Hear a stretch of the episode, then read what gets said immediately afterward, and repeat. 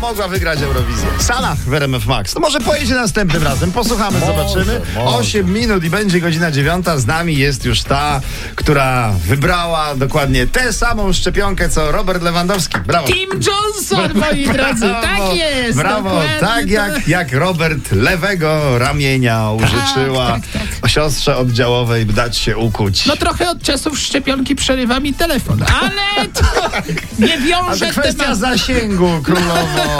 Prosimy Może- o informację może tak prosto z być. show biznesu. Słuchajcie, no Krzysztof Ibisz z dumą wyznaje, że ukochana nie pozwala mu jeść mięsa i przeniosła go na wegańską dietę. No, idealnie, idealnie. Zrobili mu zdjęcie paparazzi, to i dzisiaj y, jest w internetach zdjęcie, jak kupuje ananasy. A wiadomo, że słodki ananas to słodki... Ciekawe, czy ma szlaban na szparagi.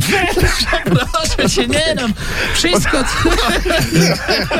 nie jest to śmieszne. Sezon jest, no to pytam. Sezon czuć. No dobra, słuchajcie, z okazji Dnia Matki.